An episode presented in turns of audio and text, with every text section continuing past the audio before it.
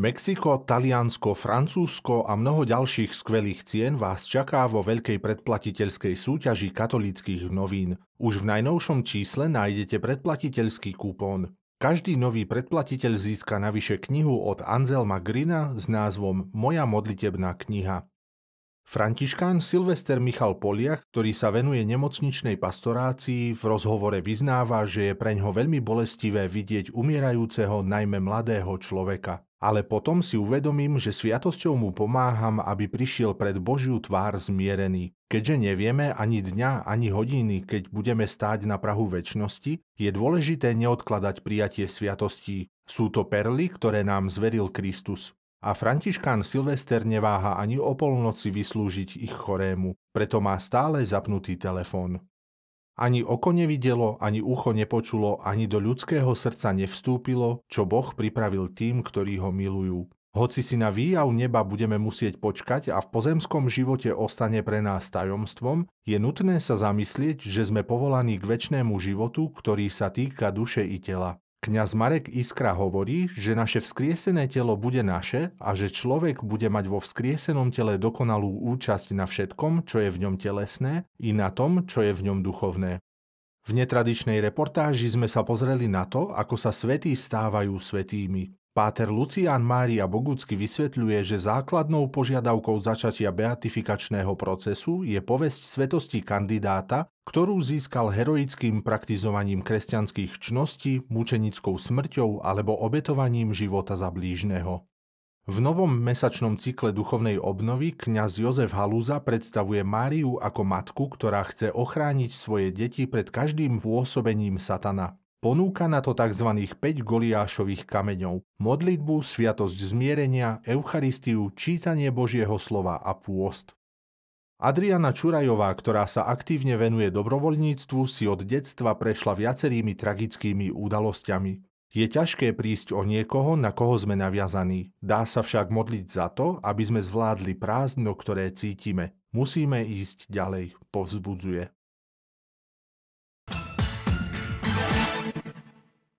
Bola zverejnená súhrnná správa na záver 16. generálneho zhromaždenia o synodalite. Vo výhľade na ďalšie zasadnutie v roku 2024 ponúka úvahy a návrhy k otázkam, ako je úloha žien a lajkov, služba biskupov, kňastvo a diakonát, význam chudobných a migrantov, digitálna misia, ekumenizmus, zneužívanie.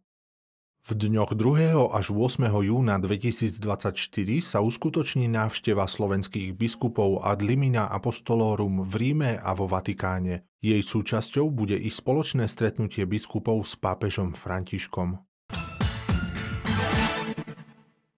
Zemetrasenie, ktoré nedávno otriaslo východom Slovenska, prinieslo do povedomia ľudí nielen zničené domy, ale aj mnohé chrámy.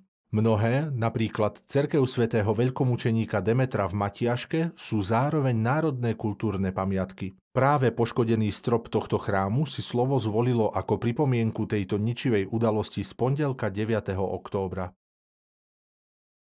Pápež František sa v katechéze pristavil pri dokumente o misijnej činnosti cirkvy druhého vatikánskeho koncilu Ad Gentes. Vyplýva z neho, že evangelizovať je vždy cirkevná služba, nikdy nie na vlastnú pesť, nikdy nie individualisticky. Evangelizácia sa vždy koná v cirkvi, to znamená v spoločenstve a bez prozelitizmu, pretože to nie je evangelizácia. Evangelizátor v skutočnosti vždy odovzdáva to, čo sám prijal. Arcibiskup Cyril Vasil v jednohúbkách viery ilustruje ďalší skutok telesného milosrdenstva ujímať sa pocestných, Posolstvo tohto Ježišovho odporúčania približuje vlastným príbehom, keď on sám bol so skupinkou priateľov pocestným a dostalo sa im nečakaného prijatia jednou arménskou vdovou. Aj takéto stretnutie pozýva každého človeka, nie len oca arcibiskupa, k reflexii svojej ochoty a pohostinnosti.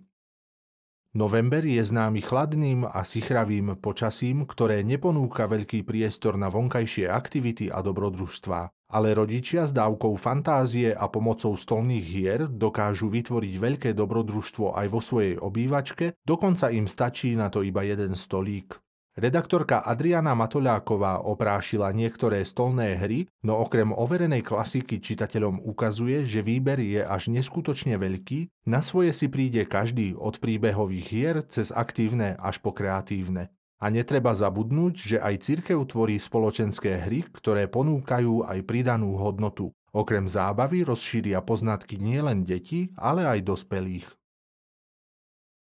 Na detskej stránke slova sa tento raz deti stretnú s evaneliárom, s Božím slovom, ktoré sa používa pri svetej liturgii, nosí sa v slávnostných sprievodoch. Aj preto je táto kniha špeciálne upravená a ozdobená.